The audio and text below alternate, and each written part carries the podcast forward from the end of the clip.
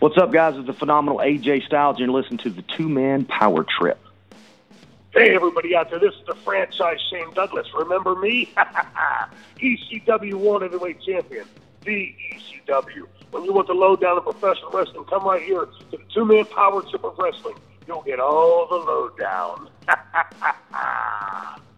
Well, guys, it's great to be on the on the show again. I appreciate you asking me back. It just you said you were going to pinch yourself. I didn't know it was that kind of show. Now, I mean, if you guys are in the privacy of your own home, if you want to do these things, but Chad and John, the two man power trip. That's uh, that's an awesome uh, name for yourselves. Good. How you doing, Chad? Hey, Johnny. Cool, man. What's going on? We're ready to go or what? This is Ricky the Dragon Steamboat. This is Scotty Riggs, and you're listening to the Two Man Power Trip of Wrestling. Hey, man, what's up, guys? This is Homicide. Oh, that's my homie, Homicide with a big homie club. Yeah, that would be it. Hey, this is David Penzer, and this is the two man power trip of wrestling. Well, thank you, thank you. Hear me, fear me. What's going on, guys? This is the seven foot, 330 pound DNA of TNA. That's right, my DNA is outer space. And you're listening to the two man power trip of professional wrestling. You know, I, I don't do many wrestling shows anymore, probably because I'm a bit ignorant. You guys probably know 10 times more than I do. Great talking to you guys. It's been your pleasure. They've worked in and around the wrestling business. They've studied thousands of hours of wrestling, and now they bring to you the greatest legends, Hall of Famers, creative minds, and both current and future stars of pro wrestling.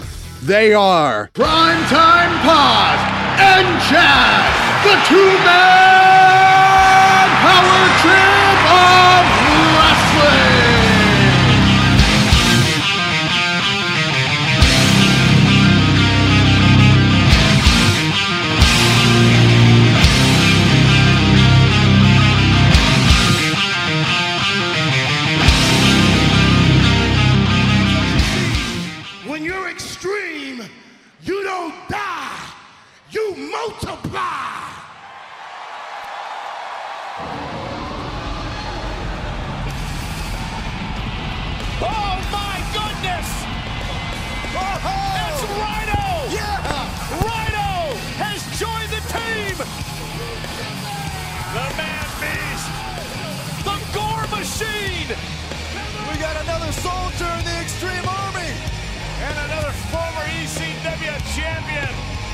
And hardcore legend, the Dudleys, flanked by Dreamer This is the two man power trip of wrestling, and you are listening to the 2016 two man power trip of wrestling political extravaganza brought to you by America. That's right. My name is Chad, and as always, I'm joined by my tag team partner, Primetime John Paz. And John, I know it's kind of uh, it's a it's a touchy subject when you talk politics, but when you've got the caliber of guests that we've got lined up today, it's always a lot of fun to work wrestling and politics as they go hand in hand. Because hell, there's a lot of politics in wrestling, and there's a lot of wrestlers that want to get into politics. But as I look ahead at the schedule, and we're joined by the man beast Rhino, and we're also joined by a good friend of ours, Mr. Jack Hunter. And it's going to be a nice, fun episode, but with some serious issues in there. And whether or not you believe what the person is saying, it's everybody's right to their own opinion. And of course, you can take it for what it's worth, or you can uh, throw it away and oppose it wholeheartedly. But with that being said, it is uh, a political season, uh, big presidential election coming down the pike. But Rhino running for a state position, he's running in the 15th district in Michigan and you're going to hear all about Rhino's politics and what he's all about. And it's been a lot of fun to get into that aspect of Rhino's career because we all know the man beast, we all know the war machine. He's one of the most intense competitors that's ever stepped through the ring in ECW and also in TNA, and of course in the WWE. But, John, before we get it over to this power packed episode, this political extravaganza, if you will, tell us a little bit about Rhino. Tell us a little bit about his background and what we can expect to hear from the man beast himself. Yes, Chad. Woo, back here again at the two man power trip of wrestling, and this episode is power packed with politics. Yes, we have a political flavor to this episode, unlike any other episode we've done before. Total you know, going totally in a different direction with the two man power trip wrestling, go in politics. Obviously, going hand in hand with wrestling too, but you know, we decided to change it up a bit. And we have Rhino, of course, and Jack Hunter, another very interesting special guest, where we talk a lot of wrestling with him as well. He works for Rare.us. He is the editor there. So eh, we do have a big political spin to the show, but of course, you know, this is the two man trip of wrestling, and we will be talking a lot of wrestling as well. You know, first and foremost, of course, is the Rhino interview. And we go really deep into his politics, really deep into the Vote for Rhino campaign. We talk all about what he's doing over there in Dearborn, Michigan, the state representative that he's running for. You know, we get into the whole gamut of his politics. We talk a little bit about some other wrestlers involved in politics, obviously Linda McMahon and uh, you have to say Vince McMahon as well, having to politics, but obviously Linda ran for U.S. Senate. You have Kane, aka Glenn Jacobs, running, you know, for office down there. I believe it's, uh, I believe it's either Kentucky or Tennessee, somewhere down there. I, I know he was running. Uh, obviously, Jesse Ventura, the former governor of Minnesota, and then of course you cannot forget Bob Backlund. You know, with his little run for uh, president there. And, you know, you can't obviously forget a guy who's actually running for president for real. And we do actually talk about Donald Trump. You know, we get into his politics, but not only that, how Donald Trump is kind of like an old school wrestling heel, if you will. He's kind of got that promo ability and acts like a like a professional wrestler would. So we definitely get into the politics of Donald Trump. So it's very interesting interview, Rhino. Great interview. Got a lot of great stuff. But you can't just you know, talk about politics. You can't just let Rhino go. You got to talk about some wrestling as well. We do go into his latest run at NXT. We have a great story about him being booked when he came back for that little mini return with the Dudley Boyz and Tommy Dreamer and how they wrestled the Wyatts. You got a little funny story there. Great stuff from Rhino. I mean, we run the whole gamut here. We talk a little bit about Edge and Christian and WrestleMania and the old days in WWF. Of course, talking some of his favorite matches, some of his favorite moments. You cannot forget about TNA, where he had some great runs and some great matches against Jeff Jarrett and him winning the NWA title and him running the gauntlet. We get into that a little bit. We talk about him wrestling Booker T, not only for TNA, but for WWF as well. Talk about his match against The Rock. Talk about some great moments where he ends up winning the ECW World title. Talk about his feud with the Sandman. I mean, we are talking about a lot of great stuff. This is a, you know, huge episode for us. I mean, it's packed to the gills with some great wrestling knowledge, but it's also packed with some political twist. So this is one that you're really, really going to enjoy. You get to see another side of Rhino that you don't always see, but you know it goes to show you that you know he may be the man beast, but he's definitely a smart, smart guy with a lot of common sense and a lot of great ideas. And he made a great point. Wrestling prepares you for life, and when you hear what he has to say about that and how he goes into wrestling really preparing him for his next step in the political world, you will really be shocked, and I guarantee you will come away with a you know new impression of the man beast, Rhino. And now, without any further ado, a man running for state representative out of Dearborn, Michigan, a man that wants you to vote for Rhino. He's a former ECW World Champion, a former two time ECW Television Champion, and a former NWA World Heavyweight Champion. He is the man beast. Gore, gore, gore. He is Rhino. Please enjoy.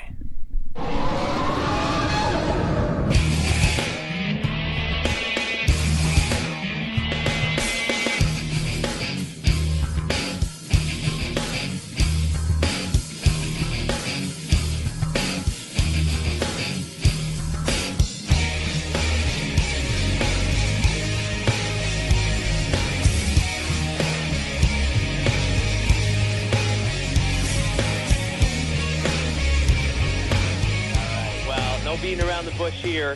And joining us on the line tonight is somebody who John and I have a large interest in. He's always been one of our personal favorites. And right now, he's turning his attention to running for the 15th district in the state of Michigan as the state representative. I know the wrestling fans love to shout the gore, gore, gore, but tonight we welcome in Terry Gerin, aka Rhino. Thank you so much for joining the two man power trip of wrestling. Well, thank you guys for having me, and I apologize for my voice. I've uh, got allergies. I heard it's uh, it's hitting everybody pretty big uh, this time of the year. Yeah, allergies uh, not very fun. Obviously, uh, yeah. this time of year does suck right. for them. yeah. what a what a way to get rolling. But I guess what we want to talk about right off the top is you running for the state representative in the 15th, Yes. 15th district in the state of Michigan. Really, uh, what was it that inspires you to run? Obviously, uh, we all know you from your, your wrestling career. We all know the intensity that you have in the ring. But what made you want to turn your views towards the political ring? Well, I've always uh, loved politics. I've always enjoyed um, following it. Um, you know, uh, solving problems. I enjoy solving problems and helping people out and being part of something bigger than yourself. It's uh, very special. You know, like whenever you're part of a big wrestling match or a big wrestling show, you know, it's it, like afterwards you're like, wow, that was that was pretty incredible. So when you can help someone out and make their lives a little easier, that's uh, that's a pretty good feeling. And plus, you know, you'll be part of something uh, bigger than yourself and something special. Yeah, absolutely. And obviously, uh, politics and wrestling going hand in hand these days. And we've heard the stories, of course. You know, we've seen Jesse Ventura run successfully for governor. Uh, we've heard about Glenn Jacobs and how he's going to be dabbling, possibly running for uh, an office down there in Kentucky. But now, you know, we talk about Donald Trump. You talk about the tie-ins to wrestling. When you have wrestling fans behind you and they can get the word out, that's to say the least. But how has the response been to you running for uh, the 15th district and the state representative. How has that been, you know, with the wrestling community uh, getting behind you?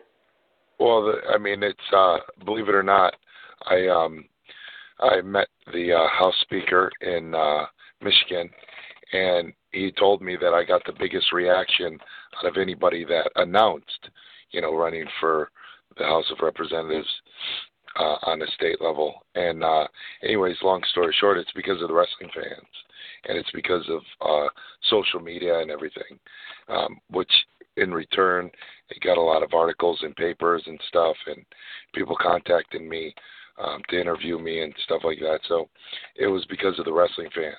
Now wrestling um, kind of prepares you for life. You know, it, it tells you, um, teaches you how to get in front of a crowd, um, get your point across, um, go home with a strong line, you know, and it teaches you how to feel a crowd and feel their emotions and passions. Um, because when you're, you know, voting on things for people and representing them, you have to know how they feel. Um, and you know, you, with wrestling, when you're out in front of a crowd, you feed off their emotions. So, um, so you have to feel that. If you don't, you're not going to be in wrestling very long. So um, a lot of that just helps you in the political arena. So no doubt. And then of course, you know, you vote for Rhino, and everyone should be out there voting for Rhino. But what part of the, you know the politics are you on the Republican side, or you know, how would you describe your politics? Well, I'm running under the Republican ticket. Uh, I'm kind of in the middle on a lot of things. I, I'm for smaller, uh, very efficient government. Um, do your job, you know, uh, um, get the job done on time, because you know every employer expects their employee to show up on time and do their work, and you know we show up on time and we do our job, and uh, you know so should government. Um, I uh, another one of the reasons why I'm running under the Republican ticket is I'm pro-life. Now, um, and that's actually the most asked question I get um, when I'm knocking on doors. And believe it or not, it's still it um, it's still an issue for a lot of people. And my stance is, do I want to make it illegal? No, because I'm afraid of a young girl, you know, um, in a dark alley getting an abortion by a hack. Um, my thing is, is let's talk about the numbers. Let's talk about the numbers per day. Let's talk about if you don't want a child, what are the means to prevent you from getting pregnant? You know, at the end of the day, it's a decision the woman has to live with the rest of her life. Nobody talks about that. Nobody talks about, you know, let's face it, you know, if any of us are married or have a girlfriend and we're late for dinner, family dinner, we'll hear about it for years to come because they remember stuff like that. Hell, I'm divorced and I still get, uh, you know, my ex-wife going, "Remember that time you're late for the family dinner?" Like, wait, we're divorced. What does that have to do with anything?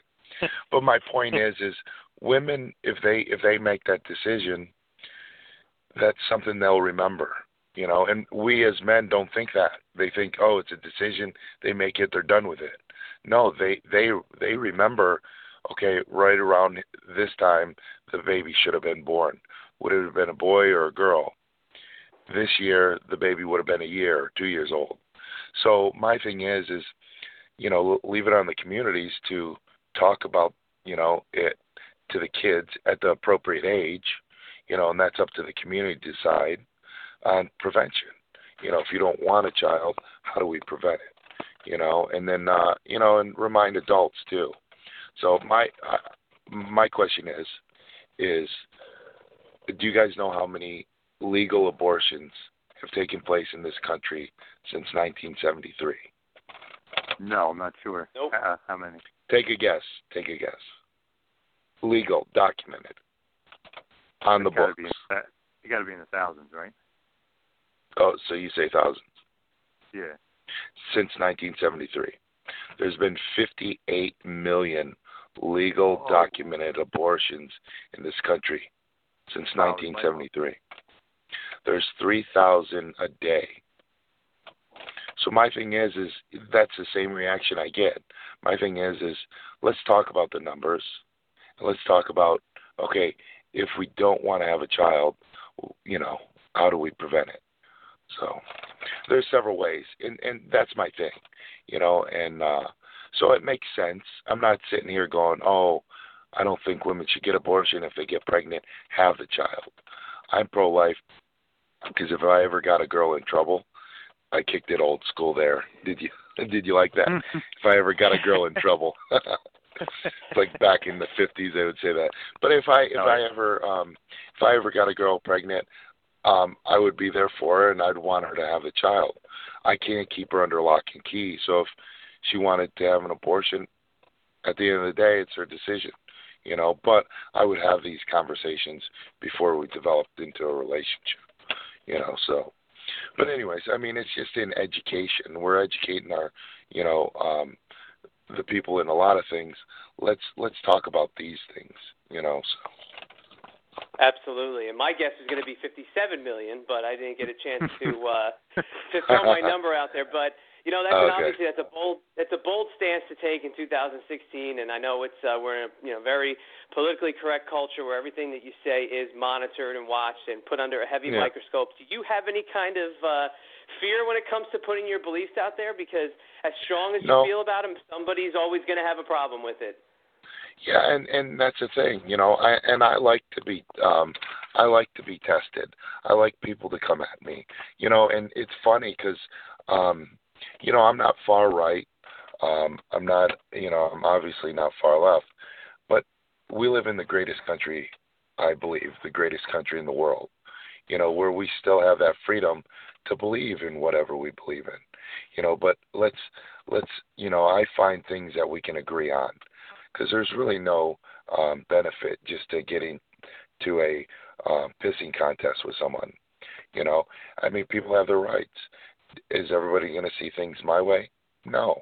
You know, and nor should they. You know, I believe in freedom of religion. Um, I I believe in the Second Amendment, but I think there should be, um, you know, as far as you know, a good background check. I don't think there should be assault rifles if there are, you know, you have to really do a good background check, you know, and uh and and go from there. I think states should have um I think there should be stricter um um uh sentences when it comes to uh crimes with guns, you know, whether it's a armed robbery or something. Um I think they should decriminalize marijuana um to a certain extent and then you know then you can have the conversation as far as legalization so but if you decriminalize it a lot then you won't tie up the court systems but it you you, you tend to think that's what these politicians want the court systems to be tied up because then there's more money that they, you know, they make off the taxpayers. You know, if you think about it. So, does that make any sense? Yes, yes, you're definitely making a lot of sense, and you're making some good points. But it's funny to when you think about it. Sometimes it's like, wow, this wrestler knows all this stuff about politics, and you know, and he's so much smarter than we think. Are you getting a guy like Vince McMahon's approval, who has been known to be, you know, very political, and obviously his wife um, is very political as well?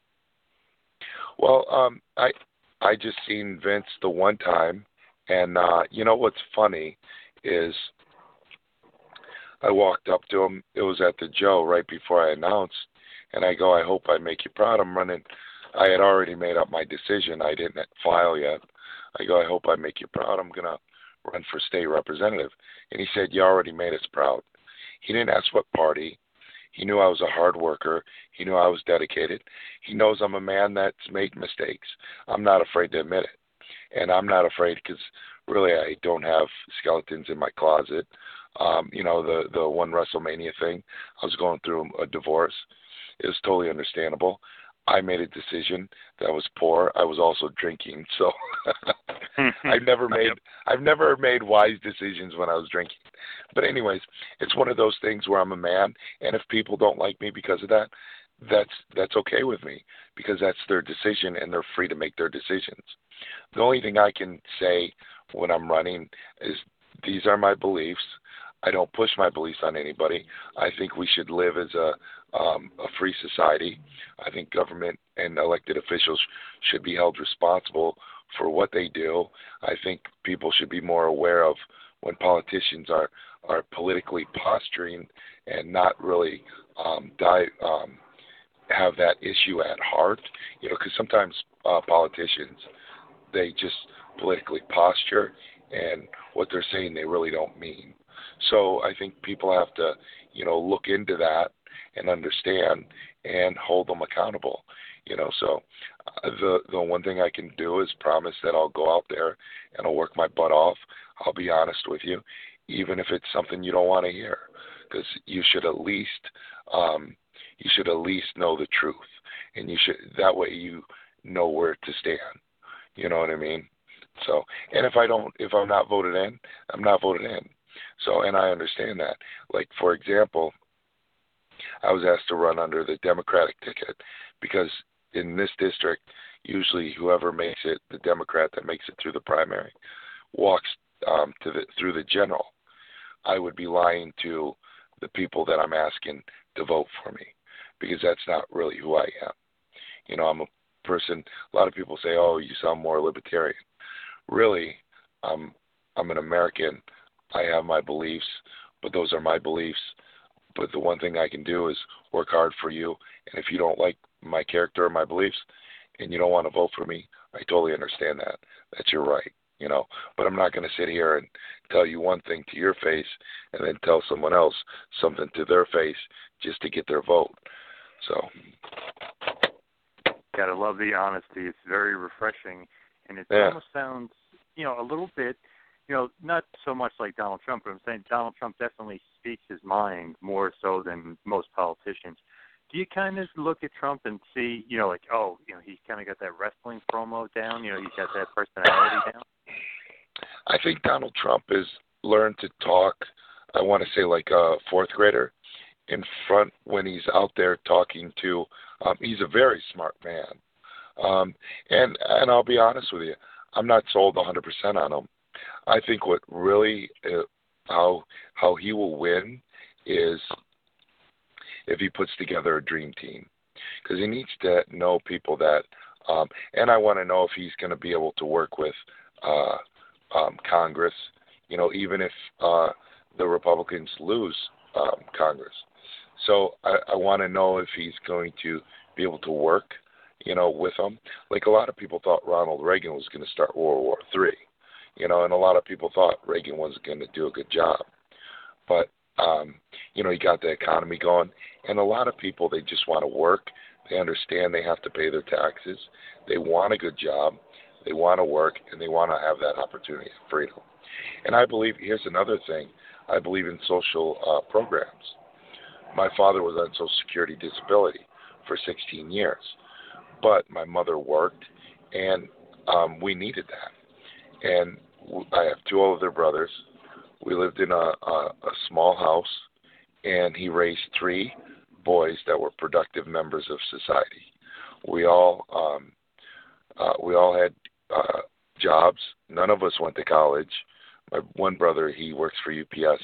He's a diesel mechanic, but he worked in the mechanic uh, field ever since uh, high school. He got out of high school. My other brother is in tool and die. We pay our taxes, and I figured my first year of WWE, I paid back all uh, what my father collected those 16 years before he passed away in uh, Social Security. Actually, um, it was like one and a half years. And it wasn't all to Social Security, but I paid it back. So imagine, you know, I've been paying taxes all these years, so have my brothers. So that's what social programs are meant to do help people out when they're down. But we have to reform them every so often to make sure people aren't taking advantage of.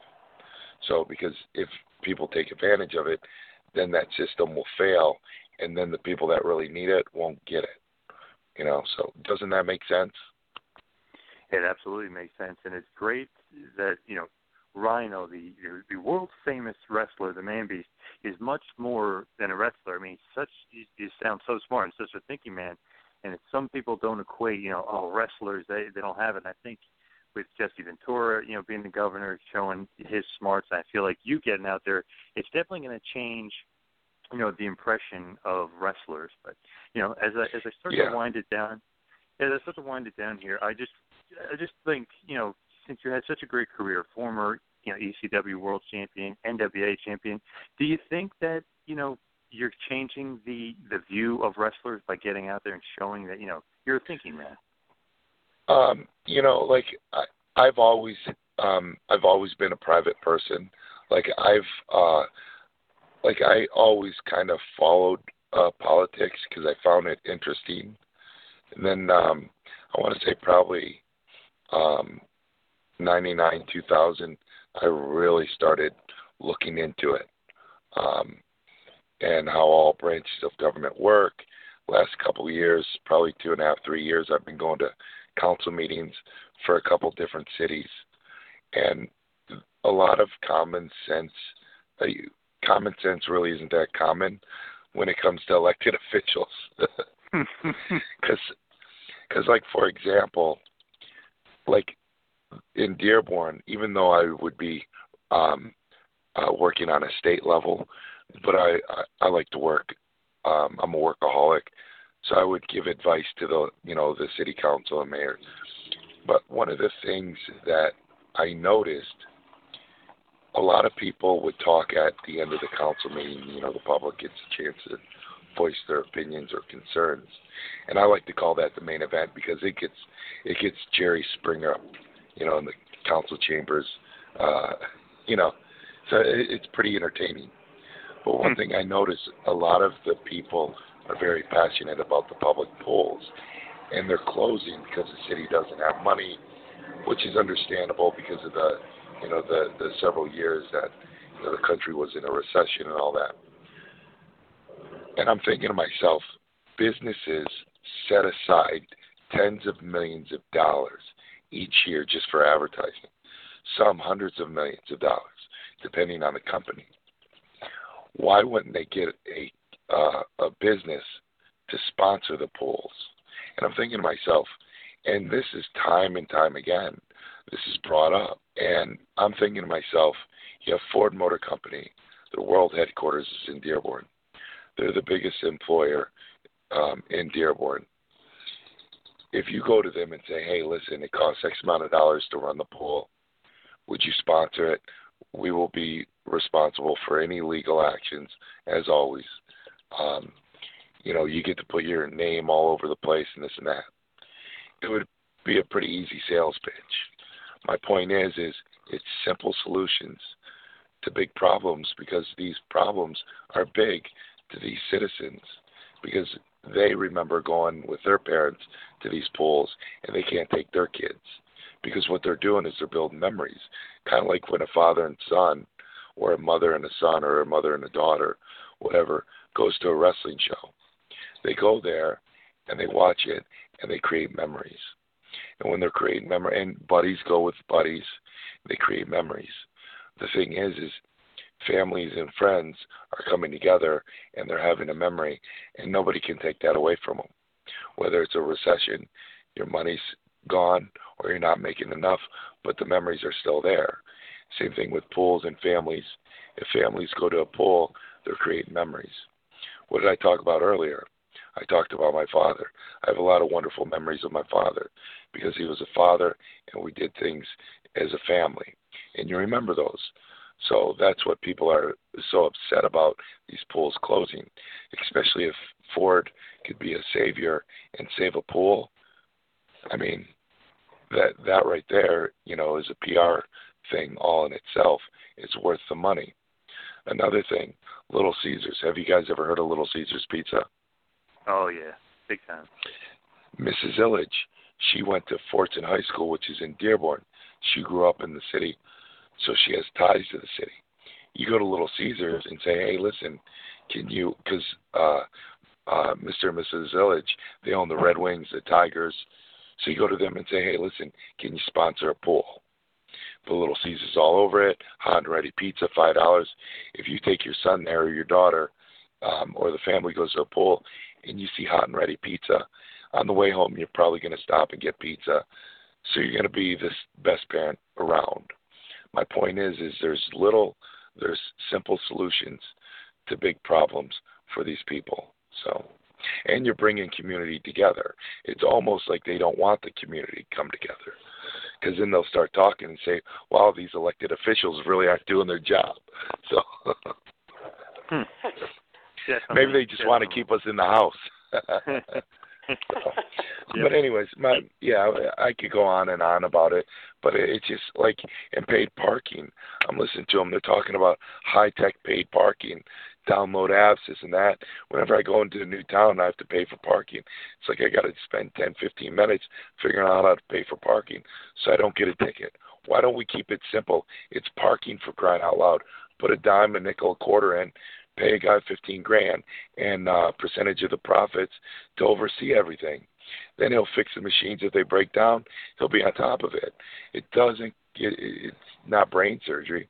And then you put a little uh, quarter uh, machine in the middle of the parking lot if they need to swipe their card to get change. It's not brain surgery. It's paid parking.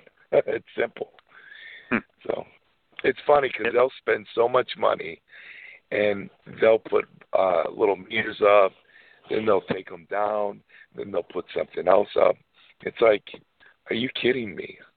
And then they'll stop charging, then they'll start again. It's like, man, you're wasting so much money. But oh well. Hmm. Seems like uh, they definitely like to uh, waste money and make you know taxpayers pay for their money. But you know, you, you made a great, um, you know, bringing community together and bringing people together. And I can't help but think of how wrestling really does it, especially with you know me and Chad and, and our friends and stuff. Wrestling always seems to bring us together. And a guy like you, who's had God, so many great matches. I can think of one uh, that I was at uh, about 10 years ago at the ECW Arena. You and Jeff Jarrett tore the house down. It was great. Uh, you know, it was a TNA house show. It was great stuff. But do you have some uh, favorite matches that come to mind? Because I I gotta know. You know, Rhino, one of the you know one of the all time greats. Do you have any favorite? You know, matches? uh, uh, speaking of um, ECW and stuff like that, working with Sandman, I really enjoyed working with him. Uh, that was the first angle that really put me on the map. Um, I really enjoyed that whole invasion angle. I was able to work with The Rock, and uh, I was able to work with Booker T um, later on. And uh, we had Booker T and I had a great match over in uh, Liverpool for TNA, and uh, it was a house show. And he said it was one of his top uh, five best matches, and uh, yeah, and I was honored that he said that. So I told him, I go, ah, it's in my top fifty. I go, book. I have great matches.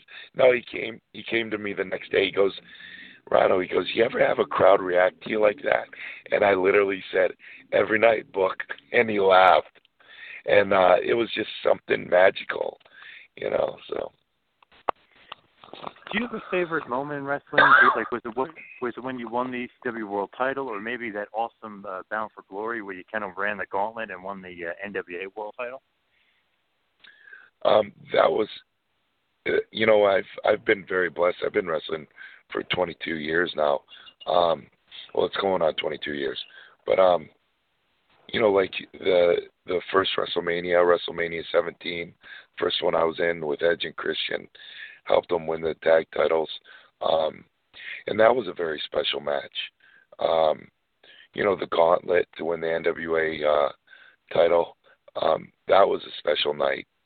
Um, working with Jeff Jarrett, I really enjoyed working with him. I think he's very talented. Um, I know he gets a lot of uh, slack from the fans. Um, well, there for a bit he was, um, but I, I think he's got a great mind for wrestling.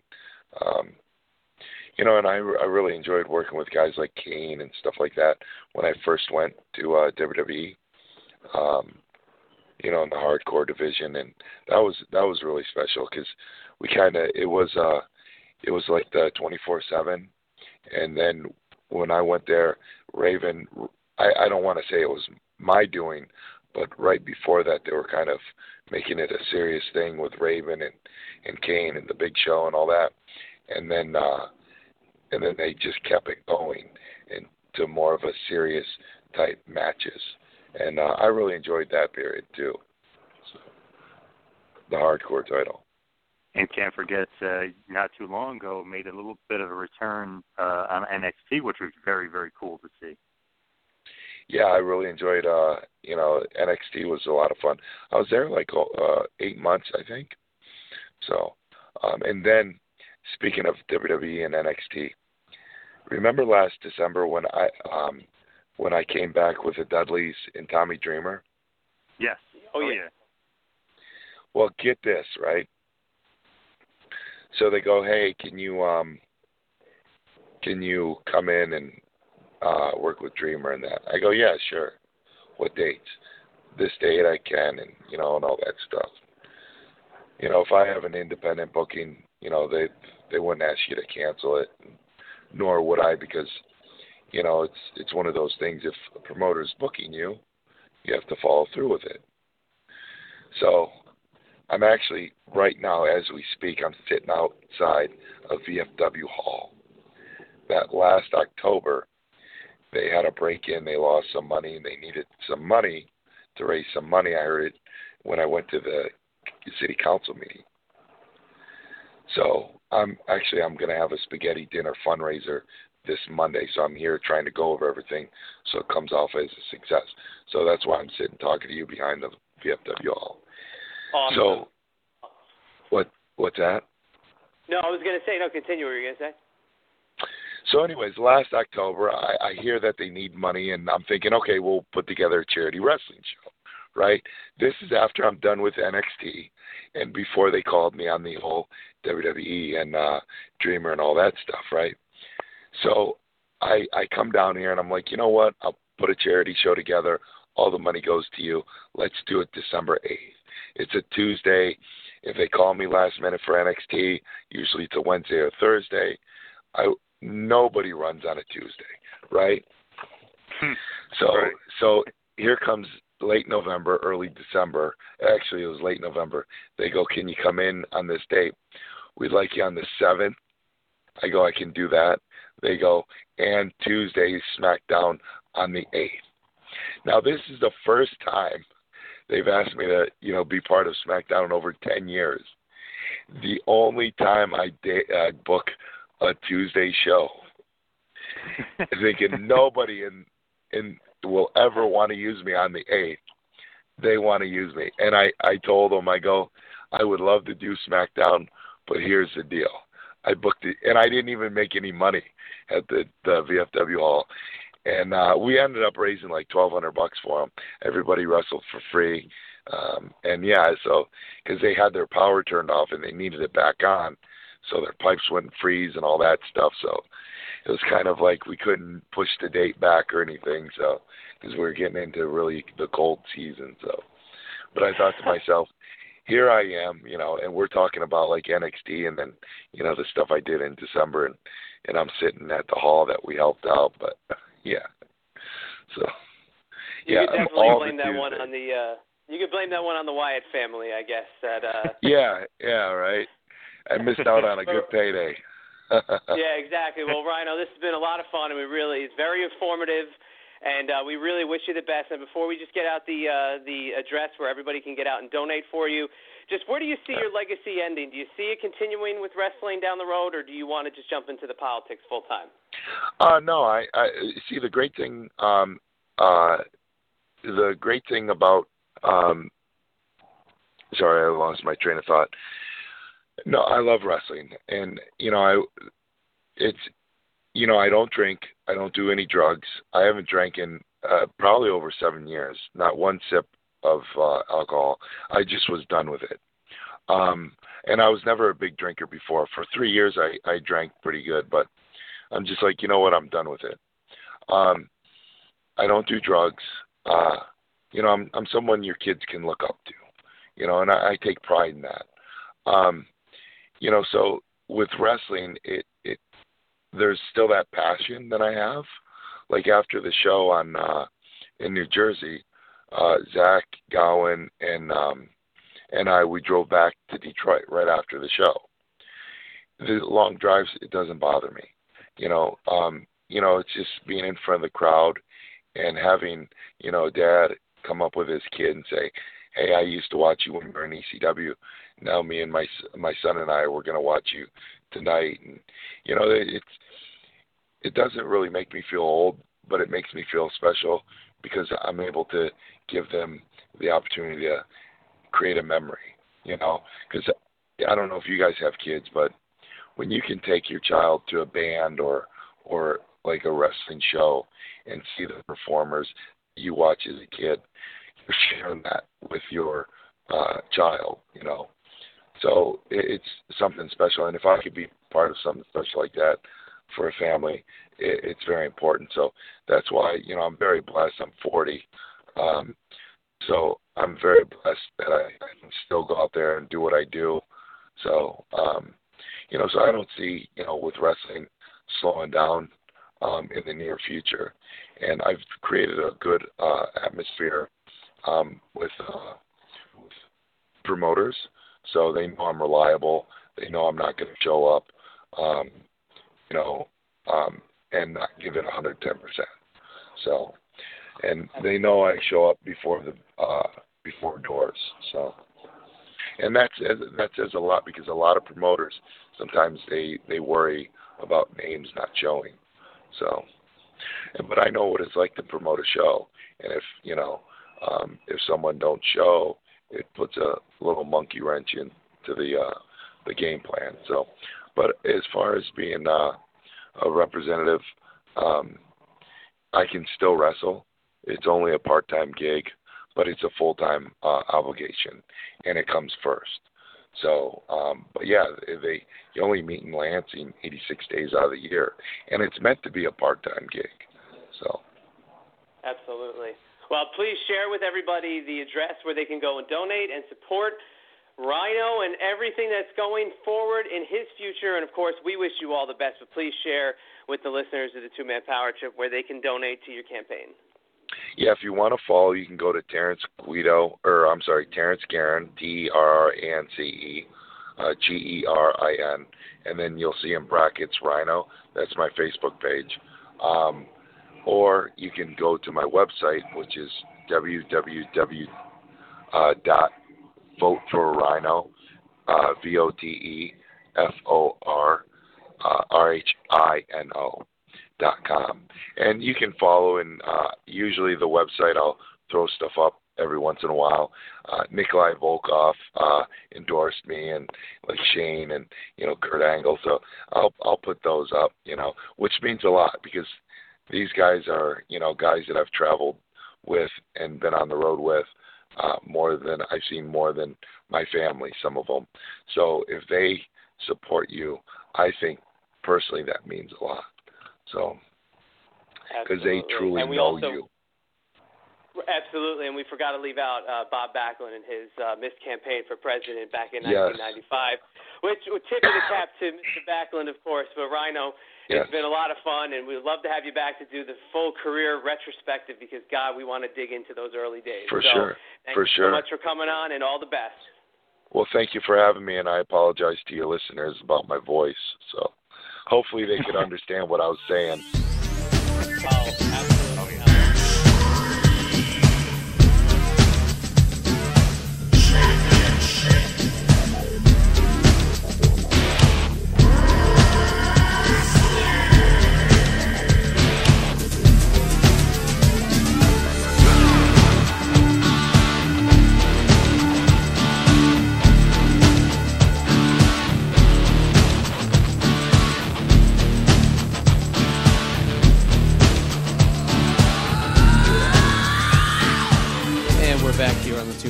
trip of wrestling, and you just heard from the man beast Rhino.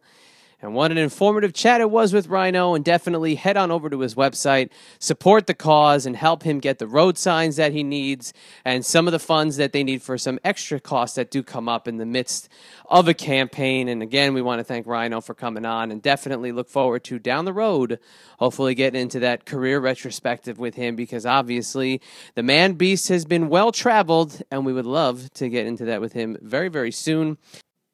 And for the second half of the show, I want to turn it on over to our interview with the editor of Politics for Rare.us. He's also the former new media director for Senator Rand Paul. His name is Jack Hunter, and he is quite possibly one of the best wrestling fans that I've ever come in contact with. And I've actually been to events where we've attended and just talked wrestling for hours and hours and hours. And he is a wealth of information going all the way back to the Jim Crockett promotion days down in his native land of South Carolina, where he watched some of the greatest superstars ever to grace the wrestling ring down in a small little gymnasium in his hometown in South Carolina and tells some great stories about the Rock and Roll Express and all the great guys that used to come through the territory. But it's a fun chat and it's also very informative. And since this is the political extravaganza 2016, how else can we get into politics and wrestling more than with somebody whose job it is to talk politics uh, on a daily basis? And please listen to his plugs and get all the information where you can find Jack Hunter because he is one of the most entertaining follows that you're ever going to have. Because basically, every third tweet has some kind of wrestling tie in in some way, shape, or form. And he's one of the smartest guys that I've ever talked wrestling with. And it's such a great asset to our show to have him be a part of it. So, with all that being said, I'm glad you enjoyed Rhino. John's going to hit you with a little bit of two man power trip of wrestling business, and then we're going to get it straight over to Jack Hunter. And now for some TMPT business. Like us on Facebook, follow us on Twitter at WrestlingPal and at Two Man Power Trip. Please subscribe to us on YouTube. We are releasing the latest and greatest clips. Also, subscribe to us on iTunes. While you're on there, please check out the feed for prior great episodes with the late American Dream, Dusty Rhodes, Jesse the Body Ventura, Mr. Wonderful Paul Orndorff, the phenomenal AJ Styles, the Demon, Glenn Kane Jacobs, the Lunatic Fringe, Dean Ambrose, Stan the Lariat Hansen, and many, many more. Also, please check out our website, tmptofwrestling.com. That is tmptofwrestling.com. You can now check us out on Google Play as well as Player FM and the I 95 Sports Network. For any bookings, please hit up our email, bookings at tmptofwrestling.com. That is bookings at tmptofwrestling.com for any of your booking needs. Also, check out our store on ProWrestlingTees.com. It is new and it is awesome.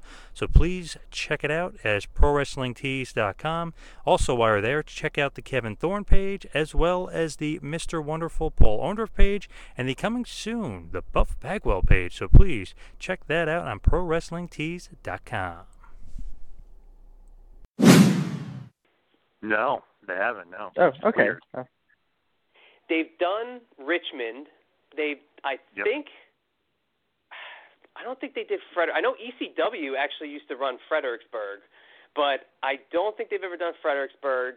And they definitely never did Fairfax, but it's yeah, it's just so weird. It's like uh, what what's up with DC? DC must have some kind of weird wrestling regulations that there's nothing going on uh, wrestling wise in DC. Maybe, maybe, But- huh? That's where some of the uh, the tie-ins for tonight's uh, little chat are going to go. We're going to talk a little Yeah. politics and wrestling, but I'm going to officially uh, start the conversation right now. And joining us on the line Okay. tonight is the editor of Rare.us Politics. He was previously the new media director for Senator Rand Paul. He's a very good friend of the show, the great Jack Hunter. Thank you so much for joining the two-man power trip of wrestling. Good to be with you guys. Uh, Jack, it's awesome to finally get you on. We've been talking about doing it for so long, but when I think about fans and I think about people who I can conversate with about the world of professional wrestling, there's no other guy that I could possibly think of who is a more um, hmm, let me put this in a way. Uh, probably one of the best fans that I know. That he watches nearly every televised wrestling product that's going today. And you're just saying that you haven't had a chance to check out Evolve yet, but how is it watching wrestling in 2016 versus your uh, glory days, so to speak, as being a big fan of the NWA and Jim Crockett promotions? Well, nothing. Look, nothing compares, and I don't care if it was me growing up in the '80s or you know somebody a little bit younger than me, uh, you know, who was 12 in the '90s or whatever. Nothing compares to a child's mind when you're watching wrestling. I remember, I remember a period where I was like, I know Santa Claus isn't real, but maybe he's real. It's about the same time I was like, maybe wrestling's not real, but maybe it is. You just can't compare to that. Ric Flair, Magnum TA, the Rock and Roll Express, the Midnight Express, Road Warriors, all that stuff, you know, that's always going to have a special place in my heart. That's always going to be the best wrestling I've ever watched ever for as long as I live when I'm 70 or 80 years old.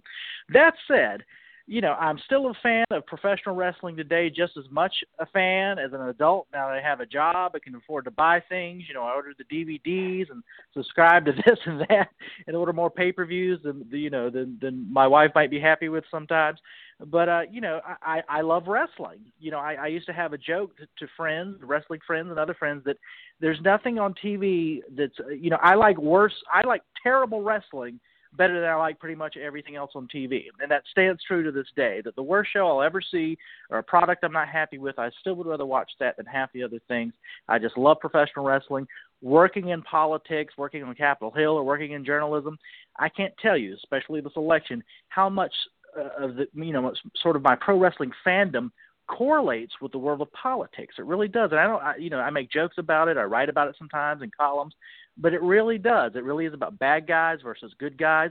It's about whipping up a crowd. It's about playing to people's emotions and manipulating them. It all sort of correlates. But I, I am certainly a diehard wrestling fan through and through, and probably always will be. And one thing I love about you with being a, a big fan that you are is that you're so positive about all the stuff that you see. Honestly, I'm more of a cynical fan. I really, I think I see the stuff I don't like and I kind of work backwards that way. Why is it still in 2016? Is it that easy for you to get into it as uh, maybe as easy as it was during that heyday of uh, Jim Crockett Promotions? I like the basic formula of wrestling, and you know, a lot of the old school guys. When I, I you know, I go to the NWA Legends Fan Fest in Charlotte every year, talk about how bad it is today compared to how it used to be. I, I agree a lot of what they say. That you know, when you present it as a realistic product, more of a, of a sport, uh, uh, you know, pe- people like that. But at the same time, I like the basic formula. Like I just said, the I like the ring. I like that the guys are going to get in there and you know um you know be athletic but tell a story. Um you know i i don't and this might not be like a lot of your listeners i don't watch conventional sports. I don't watch football. I don't watch baseball. I watch professional wrestling. If it was completely real so to speak i probably would be bored to tears.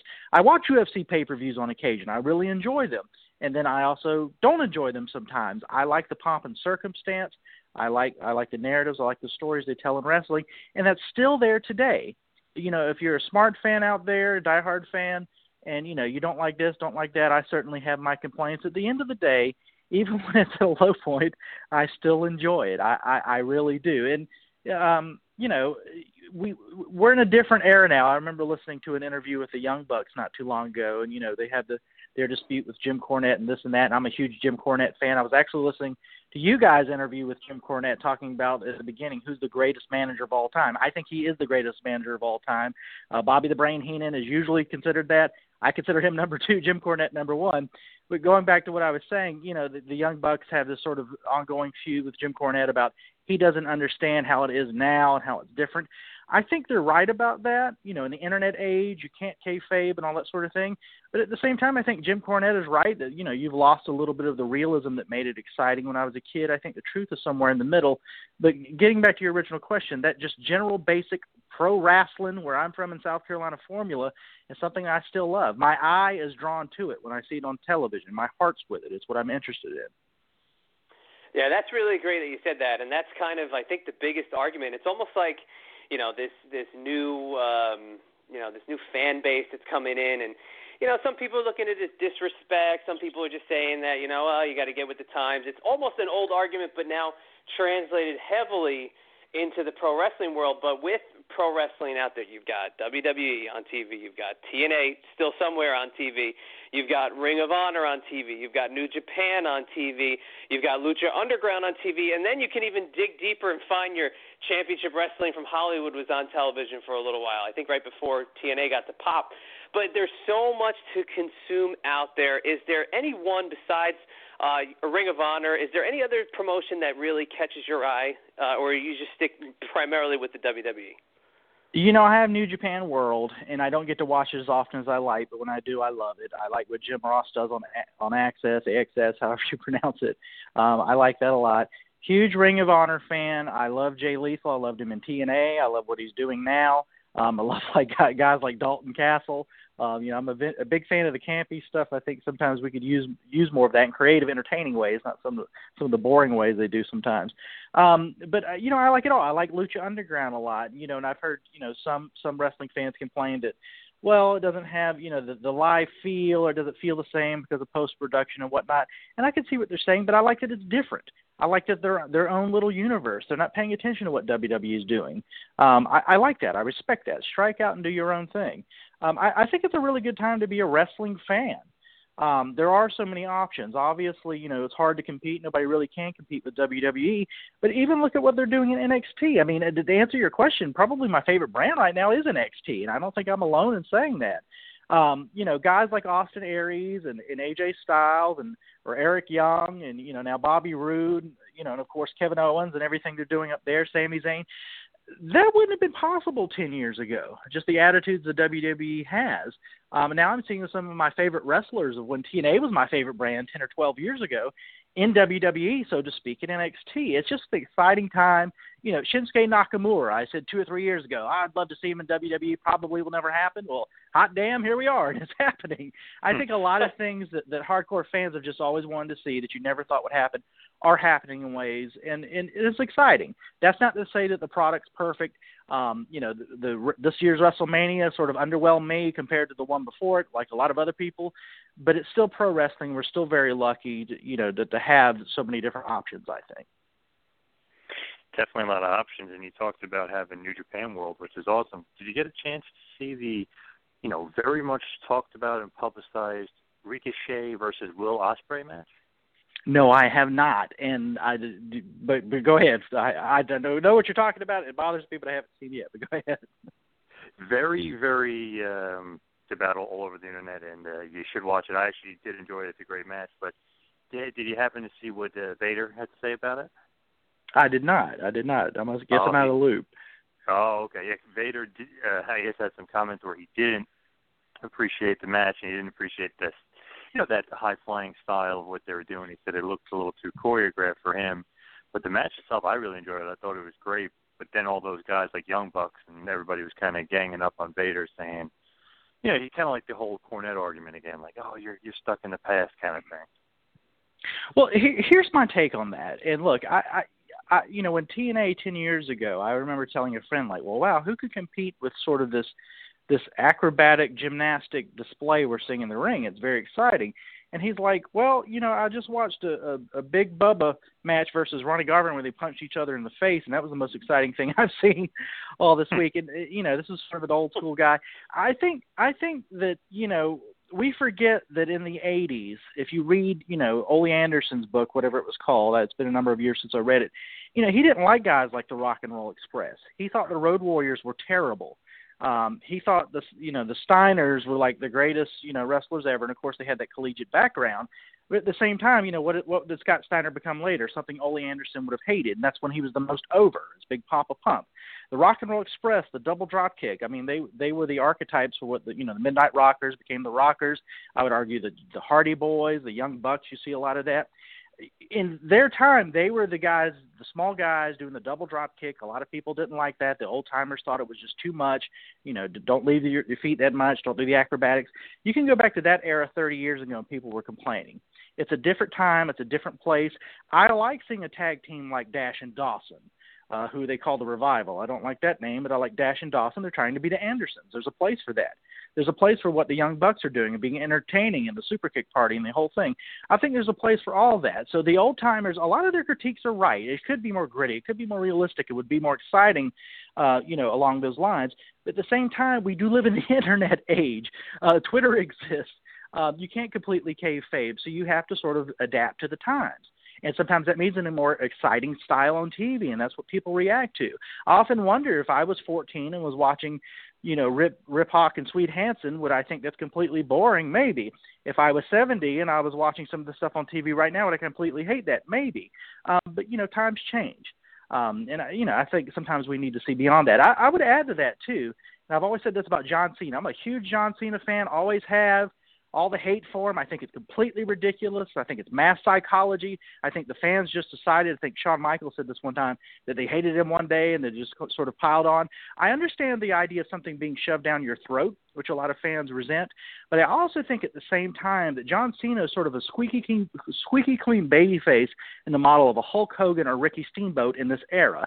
If Ricky Steamboat or particularly Hulk Hogan came about in 1999, he was a brand new guy, you never heard of him, and was telling you to take your you know vitamins and say your prayers, the fans would have crapped all over him. They'd have been on the internet. Who is this jerk? This sort of you know, geeky baby, that they wouldn't have liked him. It worked in the 80s. It worked before the internet. I think we live in a different age where now John Cena, I mean, he's a squeaky clean guy. He does all the things with the Make-A-Wish kids. He comes out, you know, he's the he's the ultimate champion. That gimmick would have worked in 1982 with no boos whatsoever, in my opinion, in a way that it doesn't now. Uh, you know, or has it for the last, you know, five or six years since you know you have the split crowds. I just think it's a different era, and you have to look at the product in a different way, and the fans approaching it a different way, and you have to take all that into consideration when we're talking about this thing that we love. And it's a good point on Cena because if maybe it was a different era that, you know, white meat babyface he might have been over. But what do you think about Roman Reigns now? Because he seems to be getting the John Cena treatment where he's splitting the crowd, half booing, half cheering. I think the WWE is making a mistake, and I say that as somebody who likes Roman Reigns. I want to see him make, succeed they're they're saying, you know, I read the internet just like you guys. You probably are more in tune and know a little bit more information than I do. But it seems like that the management in WWE seems to think, well, people boo Cena and some people cheer Cena, so it's going to be the same thing. The boos for Roman Reigns are far more overwhelming than what Cena receives. Also, John Cena, if the whole arena is booing him, can get in the ring. He manipulates it. He uses it, can turn it around. And when he leaves that ring, he put he had a cut a great promo. Uh, if he's in a match and have the people are booing him, he uses that to his advantage. And when that's over, whether it's a promo or a match, you enjoyed the hell out of what you just watched. Roman Reigns is not there yet. Um, he's not the talker that John Cena is. He's not the performer that John Cena is, and he's getting more boos that are legitimate go away heat that are different what what Cena gets. I just think it's a different animal. I think, and I'm not the first person to say this, they should turn Roman Reigns heel, let him do that for a bit, then you could see if he could be a successful babyface. I know he sells T-shirts. Um, but you know, it, it, I don't think it's working. How long are we going to go with this and continue not to work? This is true, and you think about The Rock when they tried that kind of same thing with him.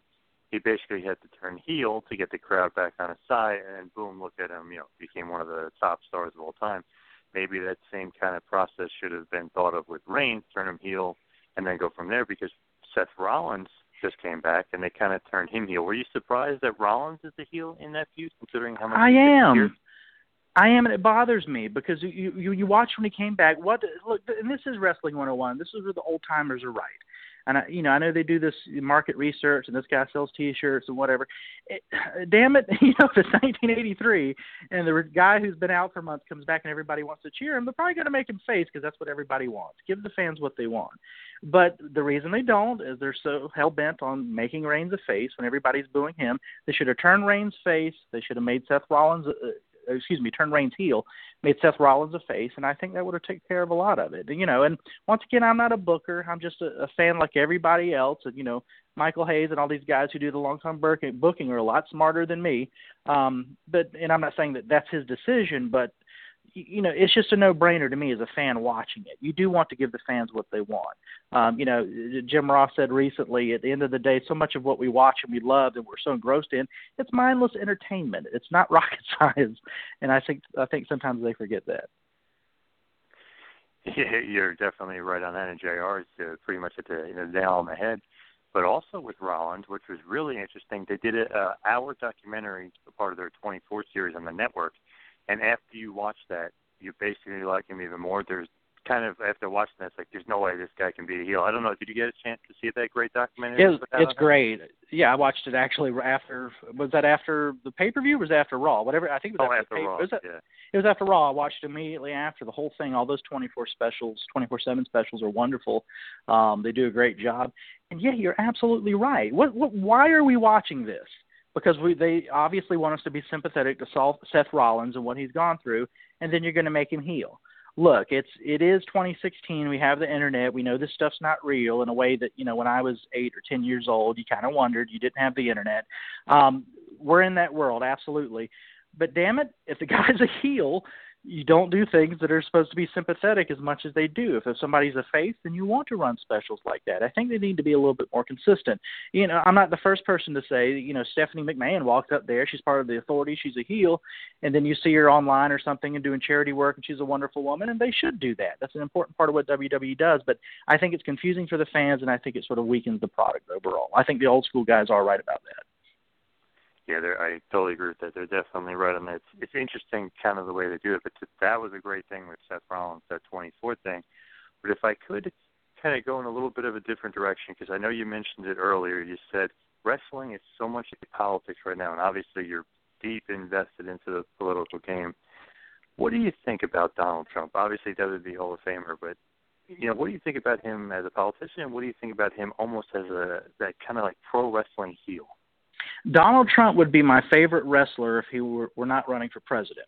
Um, you talk about, about a guy who's he's a natural face or a heel depending on what audience he's talking to. Obviously, the Republican base, he's a face, and to a lot of other people, he's a heel. Donald Trump's talent is that when an audience is front in front of him, he knows exactly what he, they want to hear and he gives it to them. It doesn't matter if he can deliver, if his policies you know, really, if he were president, if it would actually work out, or if he even knows what he's talking about. He knows what he wants. To, they want to hear, and he says it. And I think that's a great talent. Uh, you know, our favorite wrestlers have that talent. You do it. I think John Cena has it. Um, I think politics correlates with wrestling in so many ways. Um, you know, I went to the Republican National Convention in 2012. I actually wrote a column for the American Conservative, and the editor titled it, titled it RNC or WWE. And the point I made is that it was the least it was the least political thing I've ever attended. It was really a cheering match. You know, USA, USA. Here comes Mitt Romney. Yay! Oh, now we're going to put Barack Obama on the screen. Boo!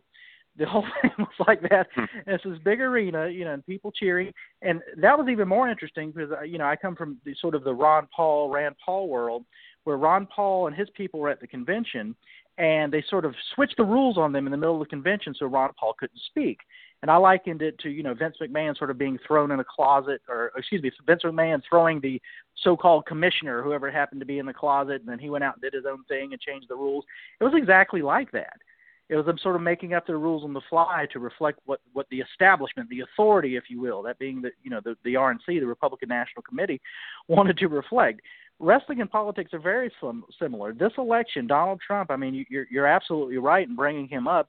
He's he's a wrestling candidate. He's a WWE guy. I think uh, you know Jim Ross Jim Ross wrote at Fox Sports that everything w, that's made Donald Trump successful he learned in WWE. I completely agree with that. Not that he didn't have it before, but it's the same thing. And it, this is this is before Donald Trump. Um, you know, every election, you know, me sort of being a libertarian guy and being a little bit more rigid ideologically, you know, I look at the conventional Republican and the conventional Democrat. They're not that different, but the partisans on each side build up in their head, oh, you know, if John Kerry wins, it's going to be the end of the world. And the Democrats say in 2004, oh, if George W. Bush wins, it's going to be the end of the world. And of course, it never is the end of the world. And there's another episode and there's another election. But the partisans have the good guys and bad guys, you know, just so firm in their minds.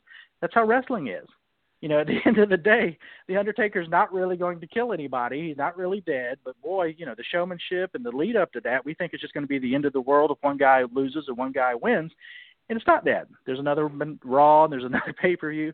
Politics is the exact, exact same way. I always make the joke that the difference between political fans and wrestling fans is that wrestling fans at this point know what they're watching isn't real.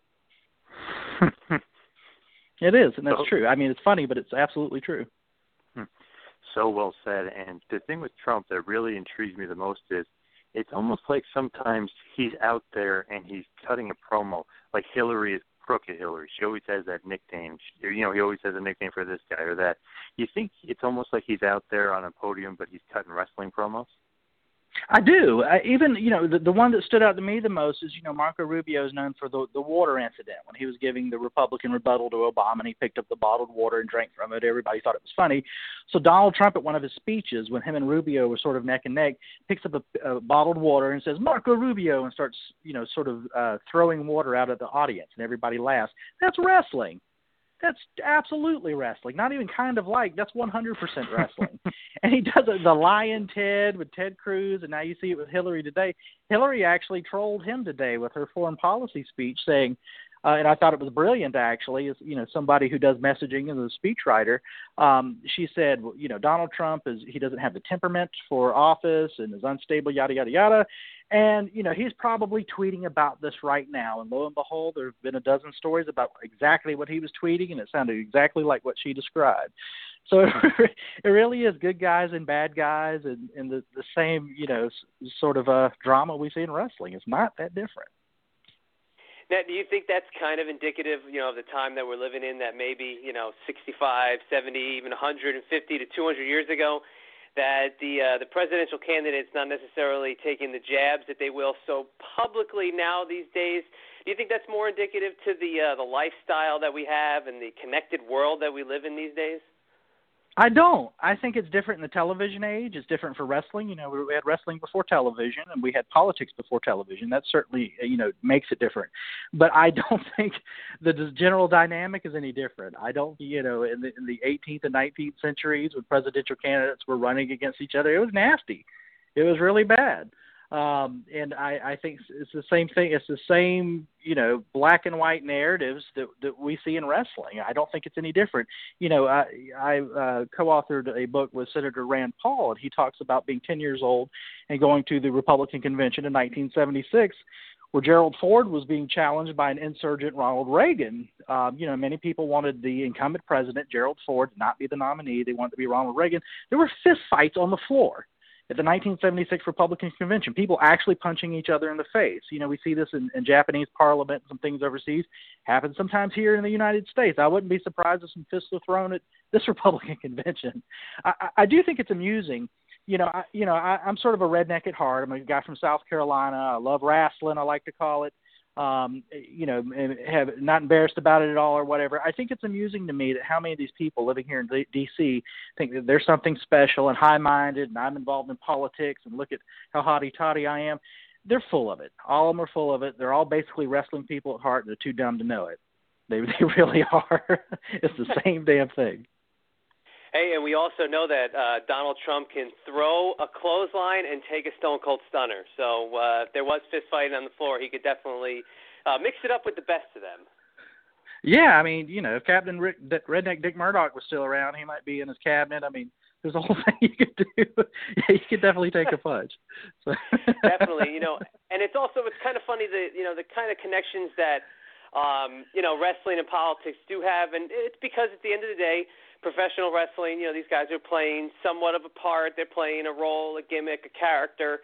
and they do have real lives outside of the professional wrestling business. And obviously, the uh, the big one that we all know of is Jesse the Body Ventura becoming the governor. You know, the uh, Jesse the Governor Ventura, the Mind. Uh, and then also someone who I know you know very well, and Glenn Jacobs now just announced that he might be running for uh, mayor in Knoxville. Uh, right. B. Brian Blair down in Florida holds a position. The great Sasuke uh, is a part of uh, uh, politics. Uh, Ludwig Borga was uh, in politics while he was around. It's almost like there's a, a correlation between the two. But what makes uh, a wrestler? Um, I I hate to say that they're not taken so seriously in politics, but what makes a wrestler somebody who could pursue it, you know, in a more positive light? I, name ID is everything in politics. I mean, Jesse Ventura, when he ran for that CEO, a lot of people thought it was weird or unusual, but a lot of people knew who he was. Um, that's the most difficult thing for somebody starting in politics. So wrestlers are, already have that. It's you know there's a lot of baggage with that and a lot of negatives, but there's some positives. A guy like Glenn Jacobs, if he decides to run in Tennessee, I think you know being a wrestler is a positive. I don't think many people in Tennessee think wrestling is something bad or anything to be ashamed of. I do think it hurts somebody like Linda McMahon in Connecticut. Um, you know, her opponents threw that at her. Oh, you're in the wrestling business. Look at how horrible this is. Look at how special we are and how lowbrow you are. It just depends on where you are. Um, but uh, you know, I think there's as many people in the wrestling business, both performers and people behind the scenes, interested in politics or other things outside of wrestling as anywhere else. And some of them happen to run for office, whether you're Bob Backlund or Jerry Lawler running for mayor of Memphis. Um, you know, you, you, you have intellectual pursuits and different philosophical and governmental things, I, I imagine, that you're interested in, and you pursue those. But, um, you know, there's pros and cons for people in the wrestling business getting into politics. I generally think it's more pro because name ID is so important, and you've kind of put yourself out there in another fashion. Yeah, and the problem with Linda McMahon is that when they uh, just constantly show uh, uh, nutshot to Jr. on uh, Luke right. while she's doing an interview. That doesn't really uh, that doesn't really help the cause, but uh, yeah, that's a, a kind of unfortunate case for her, and it really it did hurt the WWE in the long run because uh, you know they they kind of had to go the PG route. They've dug themselves into a PG hole in the minds of some fans. But one guy you didn't mention in that was somebody who was contemplating running in North Carolina, and that is a guy who I know you're a huge fan of, going all the way back. And uh, when I ran into you down in Charlotte, you were wearing the uh, Ric Flair uh, presidential shirt, but the Nature Boy. Do you think that his bid for an office would uh, come up a little bit short? Or do you think he'd get the uh, the fan vote uh, for somebody running for office? I think about 10 years ago when the Republican Party there, at least some in the North Carolina Republican Party, were considering, uh, you know, trying to get him to run for governor. I think it could have had legs, and I think he could have done well. Would he have won? Who who knows? But I think it could have done well. He's certainly, you know, a hero in Charlotte, North Carolina, and the Carolinas in general. I will tell you, tell you a little funny story about that. I, I think our mutual friend Mike Mooneyham, who you probably know, the uh, columnist yep. down there in Charleston, my hometown, the Post and Courier, was at a party. He's, you know, he's one of Ric Flair's longest um, uh, friends, longtime friends in Ric Flair's WWE biography. He says something to the effect that you know, uh, Muhammad Ali needed Howard Cosell to put his career into context. Well, I had Mike Mooneyham to do that for me, which I thought was a pretty high honor coming from Rick to Mike. But uh, Mike told me once he was at a party at, at Ric Flair's house, and everybody had a little bit too much to drink, as you could imagine, at a Ric Flair party, including Rick himself. And that he announced to the, the, the people there wearing a belt and not much more than a belt that he was going to be the president of North Carolina. And Mike said, No, no, you mean governor. And he said, The hell with that. I'm going to be the president of North Carolina. so, you know, I think he should have been the president of North Carolina. Why not? I think they could have created it uh, for him, especially sure. hey, if this is the mid '80s and he did have the Horsemen running in their heyday, they could just take it if they wanted it. So it would have just uh, it would have been as simple as that. But talk about growing up as a fan of Jim Crockett Promotions, the NWA, telling me some great stories about going to shows locally in South Carolina. What was it that drew you to wrestling originally? Man, oh God, there's so many things. I could tell you, you know, the the main the, the mainstay in, in Charleston, South Carolina, where I was from, was County Hall. They would run wrestling every Friday night, every Friday night, and I was just a little bit too young for that. I would see it at St. Andrews High School gym once a month. Imagine wrestling coming to town once a month, like it did once a week in so many towns across the country, and we were the B town. You guys know about that. The A town would get oh, yeah. Dusty and Rick, But our headliners were the Rock and Roll Express and the Midnight Express, who we knew, you know, made more money sometimes than Dusty and Rick. But that was who we saw regularly. I remember standing outside the uh, where the locker rooms were after a match, and Jim Cornette saw me and my friend, and he threw something at us and told us, "Damn kids, to get out of there before he sucked sick uh, Bob, beautiful Bobby on us." Things like that. And you know, when you're, you're a kid, you it's just not like that anymore. You know, it's a little more mom and pop. I remember when the wrestlers walk out, when Jimmy Garvin would walk out, the sharp dressed man, they took the little a little radio, a jam box with one speaker, and they stuck the microphone up to hear ZZ to the speakers. I mean, that's how crude it was. And yet, that high school gym was sold out once a month. We were in front row. It cost twelve dollars. You drugstore um, there was really nothing like that. I, I, I also remember, you know, my parents are, are very social. My my dad's seventy, my mom's sixty three, but they would always go out to the bars and whatnot. When I was a kid, they would say, "Oh, we just saw Black Jack Mulligan and Ric Flair at you know at Sheridan on Rivers Avenue, which was a hot spot in the early '80s where a lot of the wrestlers would go, or the Jukebox, which was another hot spot." And then lo and behold, I'd see Ric Flair the next day on TV going, "Woo! You know, I was in Charleston last night. We tore it all down, and there was nothing more real to me in the world than my parents giving me eyewitness reports about what Ric Flair and Black Jack Mulligan and some of these other people were up to, and the wrestlers the next morning saying exactly where they were and what they were doing." That was just a wonderful time to, to be alive as a child. The wrestling was so great. The Rock and Roll Express to this day is my favorite tag team of all time. Not, not many people say that. You know, if they're going back to that era, they'd say the Andersons, certainly the Midnight Express. I think those guys were sort of the the transition between the old school, and they are old school, and some sort of sort of high flying stuff we see today uh, you know the, the Hardy Boys. I, to me, I see Rock and Roll Express, certainly Young Bucks, but just sort of that acrobatic style and the double drop kick. I think that was sort of new at the time. So it was just, you know, beyond exciting. The things you saw at that time. I mean, I do think, and you know, Jim Cornette always says that, you know, Jim Crockett Promotions in the '80s was like the Camelot of wrestling. It was, you know, and I watched the WWF product and Hulk Hogan and, and Piper, who was also in the NWA, and I remember that as well.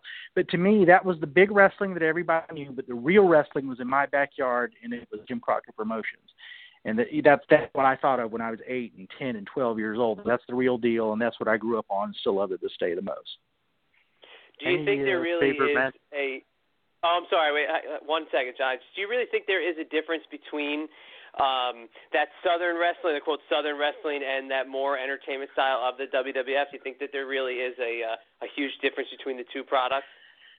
I certainly I recognize that even as a child in the '80s that I thought that the you know the New York-based WWF stuff was a little bit more cartoonish, um, and I don't say that like it was bad. You know, one of my favorite wrestlers right now is Dalton Castle. He's pretty cartoonish. He's also pretty awesome.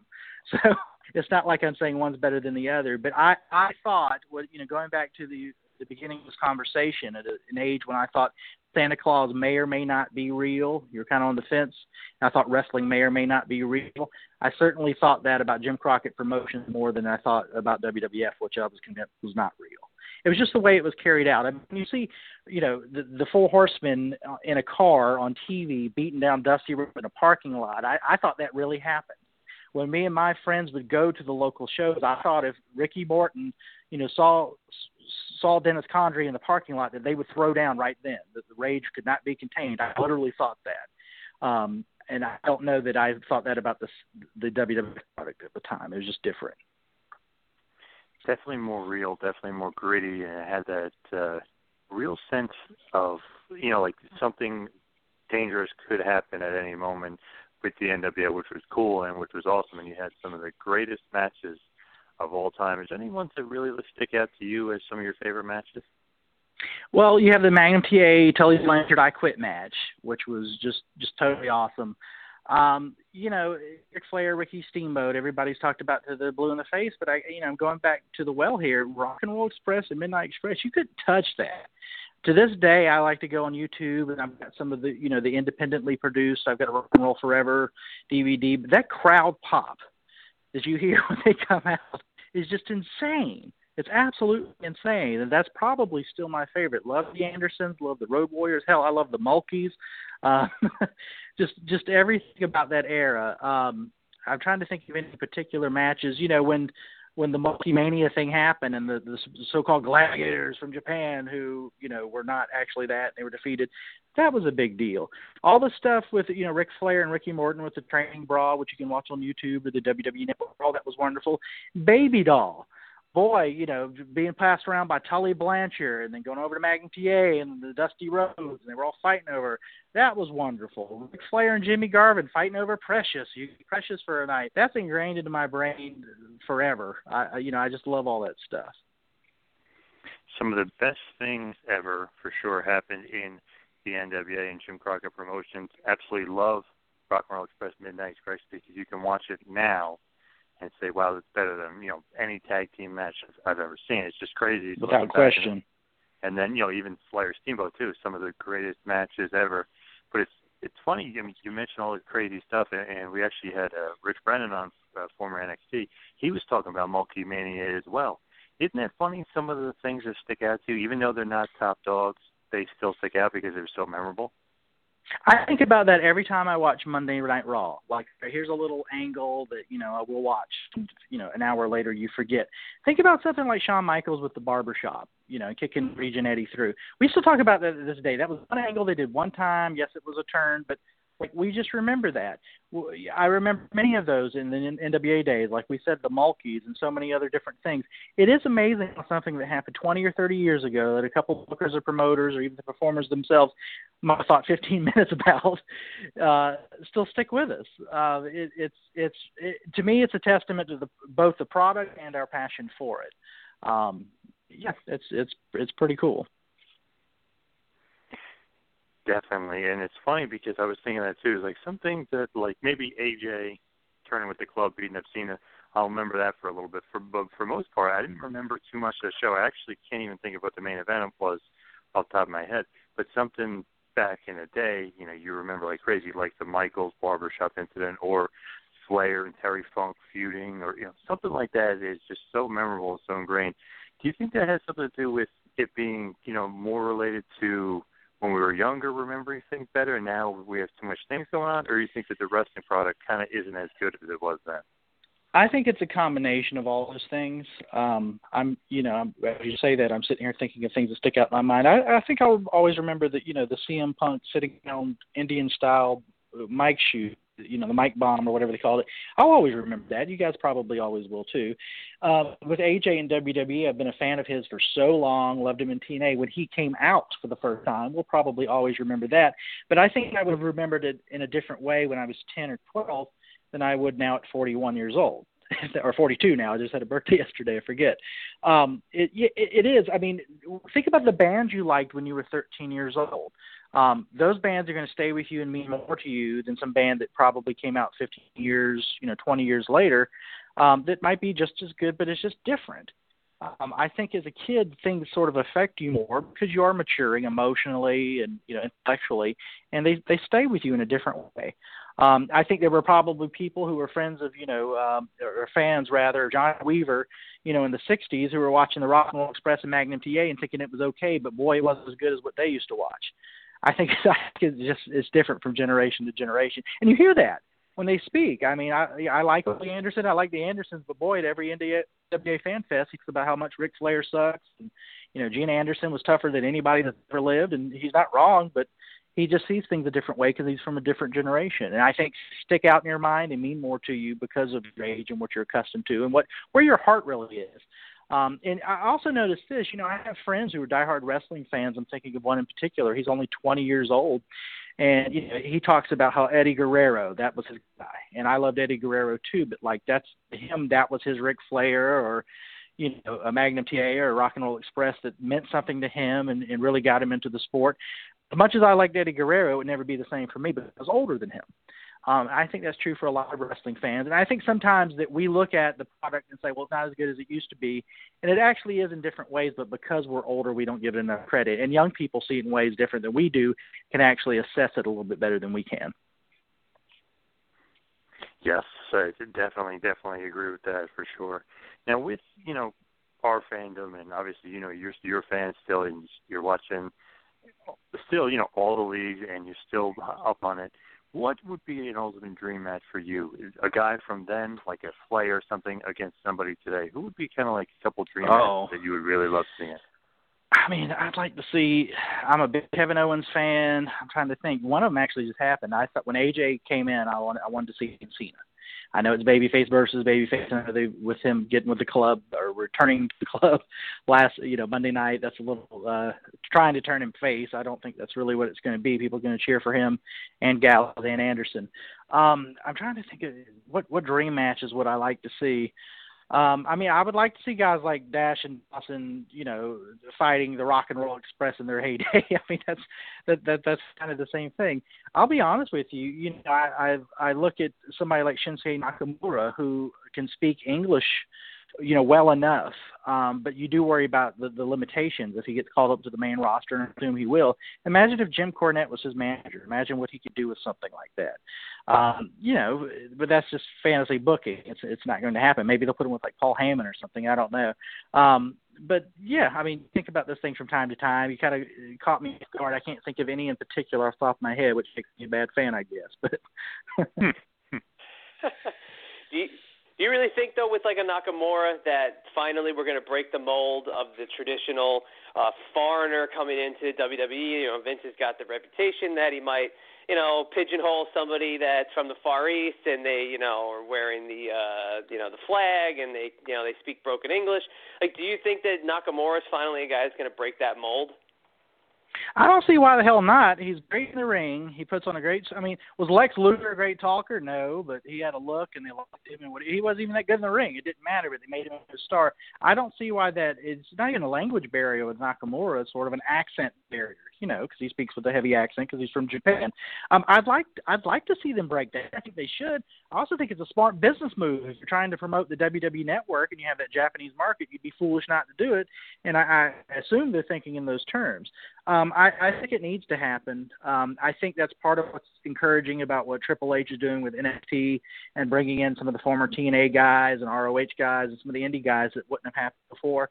I, it seems to me, as an outsider looking in, that they're getting a little bit smarter and seeing that they can capitalize on wrestling more comprehensively than they used to in a way that pleases the fans and, and increases their bottom line. I hope that's what continues to happen.